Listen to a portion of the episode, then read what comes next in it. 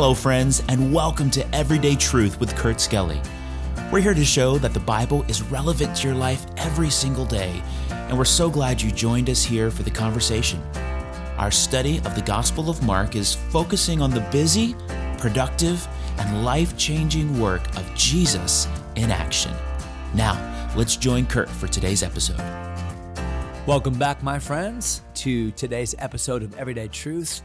Unfortunately, do not have uh, any postcards today, so get those postcards coming. Uh, I'm out for a few days.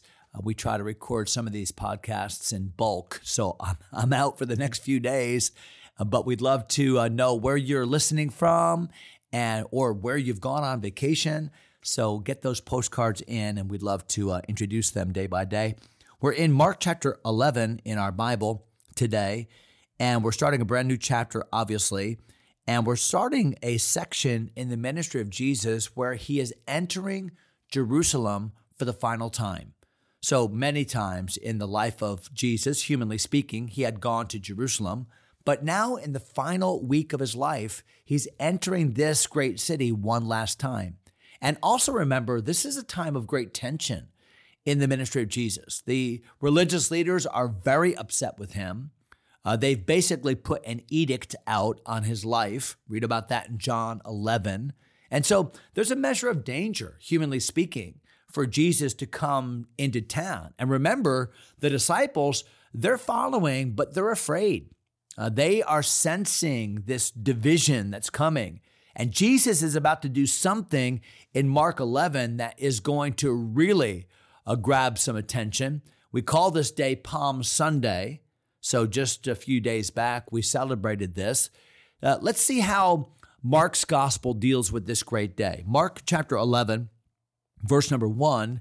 And, and when they came nigh to Jerusalem, near, near to Jerusalem, unto Bethphage and Bethany at the Mount of Olives. So, those two cities are located on the east side of the Mount of Olives and you make your way through those villages, get to the top of the Mount of Olives, and then and only then can you see the other side, the Jerusalem side. So, as pilgrims would make their way from Jericho, we left Jesus in Jericho last episode, blind Bartimaeus. And as you make your way up the Mount of Olives, you would go by these villages. So the Bible says here in verse number one that he sendeth forth two of his disciples and saith unto them, Go your way into the village over against you. So on the opposite side. And as soon as ye be entered into it, ye shall find a colt tied, whereon never man sat. So this colt, no one's ever ridden this colt before. Loose him, bring him. And if any man say unto you, Why do ye this? Say ye that the Lord hath need of him, and straightway he will send him hither. So, interesting story.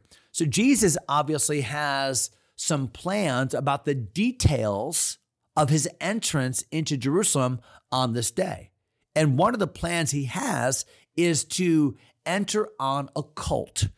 Now, why? Why would Jesus want to enter the city on a colt? Because this was a fulfillment of messianic prophecy. In Zechariah chapter number nine, so Zechariah wrote back in the 500s BC. He was one of the two prophets that were, were encouraging God's people to get back to rebuilding the temple. And he also talked at the end of his book about the, the coming of Messiah and ultimately the second coming that we call the second coming of Messiah, when he actually comes as King of Kings and sets up his millennial reign. But the Bible says that when Jesus is to enter Jerusalem, he will come on a colt. Now, why? Why a cult? Because a cult was a symbol of peace and triumph, of victory. So if a general were to come to town on a white horse, that meant he had conquered. If he came on a colt, that meant he was coming in peace, in triumph. So Jesus is fulfilling the Old Testament prophecy of Zechariah 9 and verse 9. Everybody would understand this. Anybody that had an inkling that Jesus could be the Messiah would understand the symbolism of what was happening here. Entering on a colt would be a visual expression of I am Messiah, I am entering I am presenting myself. And what's interesting is Jesus said, Now you two go over there, go to the city. You're going to find a cult tied. You're going to go in. He's going to be right there. Just take him. If anyone asks you about it, just say, The Lord has need of him, and they're going to let him go. So, what probably happened was Jesus had prearranged this, and that whoever owned the cult was somebody who believed on Jesus as Messiah, so that when the disciples said, The Lord has need of him, they would understand, oh, uh, we know who the Lord is and we respect his authority. So this was a planned event in the life of Jesus. Now, what's interesting is many times in the public ministry of Jesus, he tried to escape the crowd. He wasn't trying to attract a crowd or to invite a crowd, but in this instance, he is purposefully and in preparation and planning getting on this cult to tell people this is who I am. So this is very important. Look at verse number four. And they went their way and found the colt tied by the door without in a place where two ways met, and they loose him. So they, they went to the city. Sure enough, there's the colt tied right at a major intersection, the Bible teaches. So whoever owned this colt was making it very clear that this cult was available, it was there, it was in a conspicuous place, and the disciples did exactly as they were told. They unloosed that cult to take the cult back to Jesus as he had commanded. Look at verse number five. And certain of them that stood there said unto them, What do ye, loosing the colt? Hey, hey guys, guys, guys, what are you doing? Can you put this in a modern vernacular? What if so? What what if uh, uh, Jesus said to somebody, "Hey, go down to that parking lot. Uh, the first car you see when you get enter into the parking garage, uh, the keys will be in it. Just get in the car, drive it away. If anyone says, you know, what what's the deal? Just tell them uh, the Lord told me to do this. So you can kind of get the picture here. People are like, wait, wait, what, what's going on? And they give the answer that Jesus told them to give. And they said unto them, even as Jesus had commanded, and they let them go. So I see here great obedience on the part of the disciples in that they are doing really an uncomfortable thing. It's almost would ostensibly look like they're stealing. Just go take this cult. I mean, so there's great faith that they're having in Jesus, but I also see the faith of the people that let the cult go. It's one thing to go get the cult, it's another thing to let the cult go. It's kind of like if I went to you and said, Hey, the Lord told me to tell you to give me $20. I know you've got it, give it to me. Well, it would take great faith for me to really have the confidence to say, hey, the Lord told, if the Lord really did tell me, I know some televangelists say that it's not true. But if I said to you, hey, the Lord told me to give you, give, give that, to tell you to give me, there we go, $20, that would take some courage on my part because are you going to believe me? Uh, that sounds a little bit self serving. But it would take greater faith on your part to say, okay, here it is. And that's what happened here. These men let the cult go. And what I would say, just applicationally, is wow, if the Lord needs something from me that I own, that's in my possession, that I'm watching, and the Lord has a need of it, then I ought to have the Spirit, Lord, I'm going to let that thing go.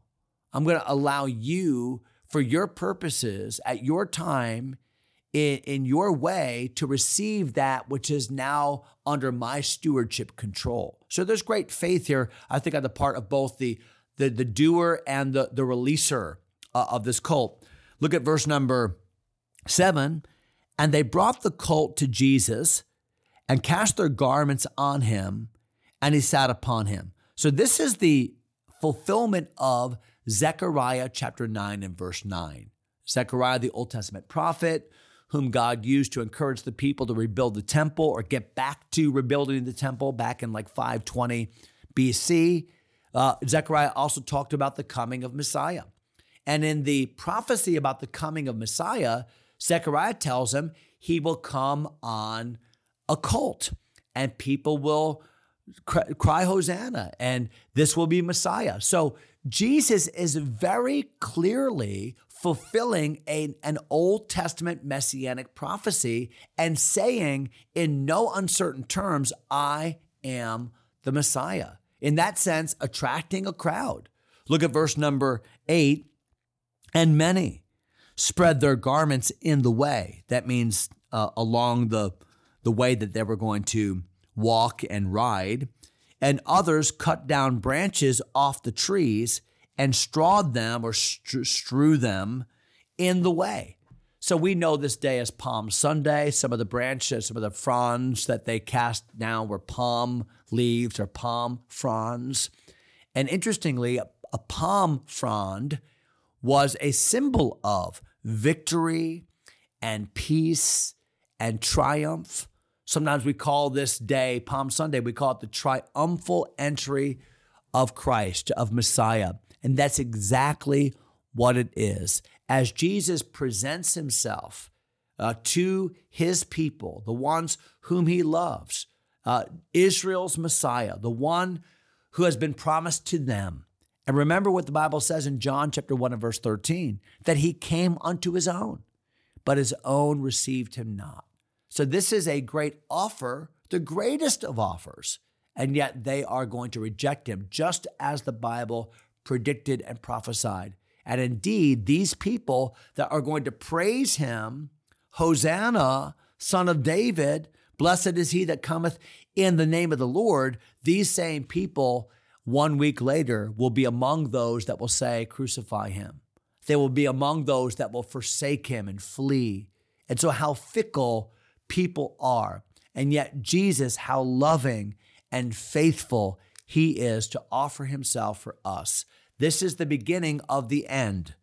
Now, the end is going to be a good end because he's going to rise from the dead one week later, but this is the Sunday before Easter Sunday. This is Palm Sunday, and I hope we've learned a thing or two about it.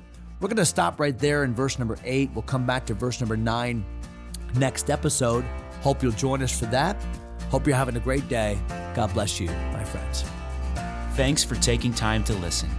If you enjoy Everyday Truth, go ahead and subscribe to the podcast or share it with a friend. Until next time, God bless.